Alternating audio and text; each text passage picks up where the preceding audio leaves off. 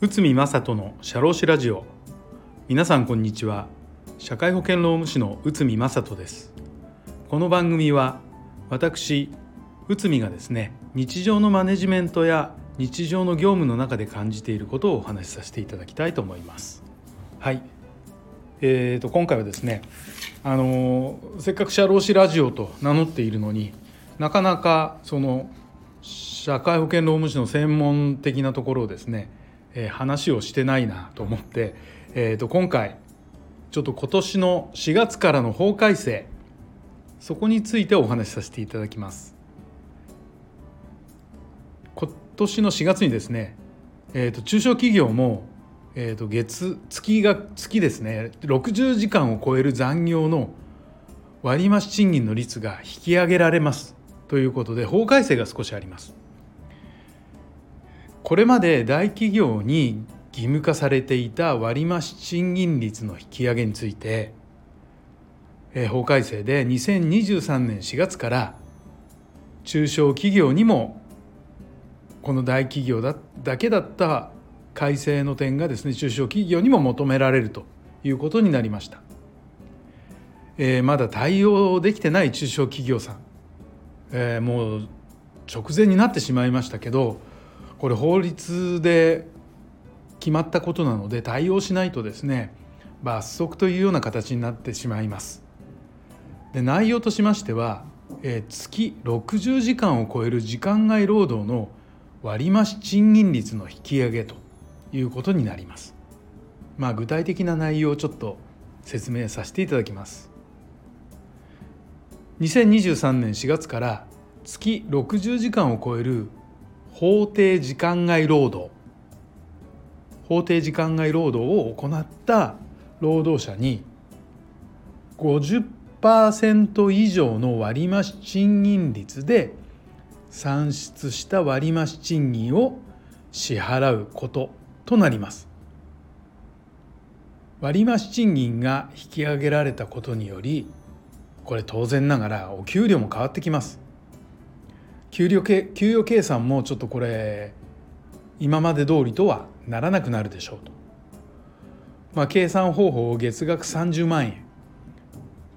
まあこれ年間の所定休日で125日。1日あたりの所定労働時間8時間の正社員を例に挙げてちょっと解説させていただくと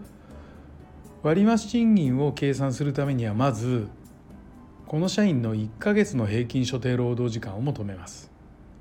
まあ、365日からお休み125日を引いたこれが、えー、と出勤日になりますよね。でその出勤日かける8時間で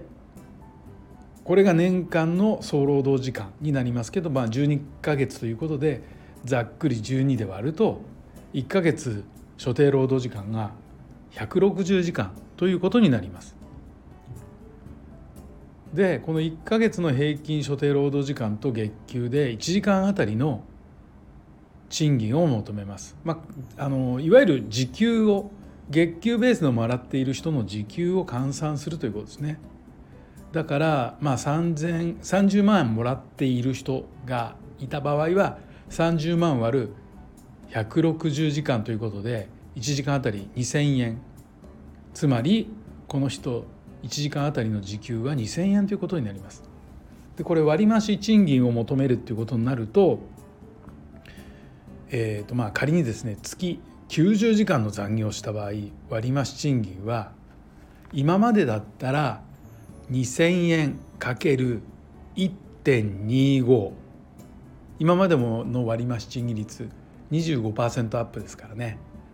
かける残業代。90時間ということで22万5,000円ということになります。ただこれが法改正になるとどうなるかっていうとまずは60時間以内のものを計算します。2000円かける1.25かける60時間。それにこの60時間をオーバーした分30時間について計算します。計算式は2000円かける1.5 50%アップですよね。1.5×30 時間ということで合計が24万円ということになります。ですので割増賃金の引き上げ後の金額がこの事例ですと1万5千円増加しています。割増の賃金の引き上げに伴い企業を行うべき対応としては次の内容が挙げられますと。まあ、社員の労働時間業務の内容の洗い出しをしてくださいということですね。まずは社内の状況を把握することが重要です。そのため割増賃金の対象となる社員の就労状況を確認します。特に長時間労働が続く社員の業務内容や業務量が適切かを再度確認し労働時間の削減に向けて対応すべきですその他の社員の業務についても非効率的な仕事がないかを確認し社員が無理なく働くことができるように対処することで会社全体の時間外労働を削減することへとつながりますと。で次次がですね勤怠管理体制の整備ということですね。えー、適切な形で割増賃金を管理するためには勤怠システムの見直しや勤務も整備も不可欠です。現在採用している勤怠管理法に方法に問題がないかを再度確認しましょうということです。まあこういったことでですねあの要するに月60時間を超えた部分については割増率がですね50%アップということになって今までは大企業はこういった対応をしてきましたが2023年4月からは中小企業もこの対応を行いと行わないと法律違反になってしまいますですので対応がまだな方もう本当にですね待ったなしになっちゃいましたねもうこの時期ですと。ですのであのまずはこの60時間を超えた残業代の割増が4月からスタートするっていうことをしっかり捉えてそれで先ほどお話しさせていただいた、えー、と残業の要するに適正適切な残業が行われているのかどうか労働時間業務内容の洗い出しをしてあとは管理体制勤務勤怠管理の体制の整備を行うとこういったことが、えー、必要になってくるということです。はい、えー、今回はですね法改正のお話。中小企業も月60時間超残業の割増賃金率が引き上げられます。こちらについて解説させていただきました。どうもありがとうございました。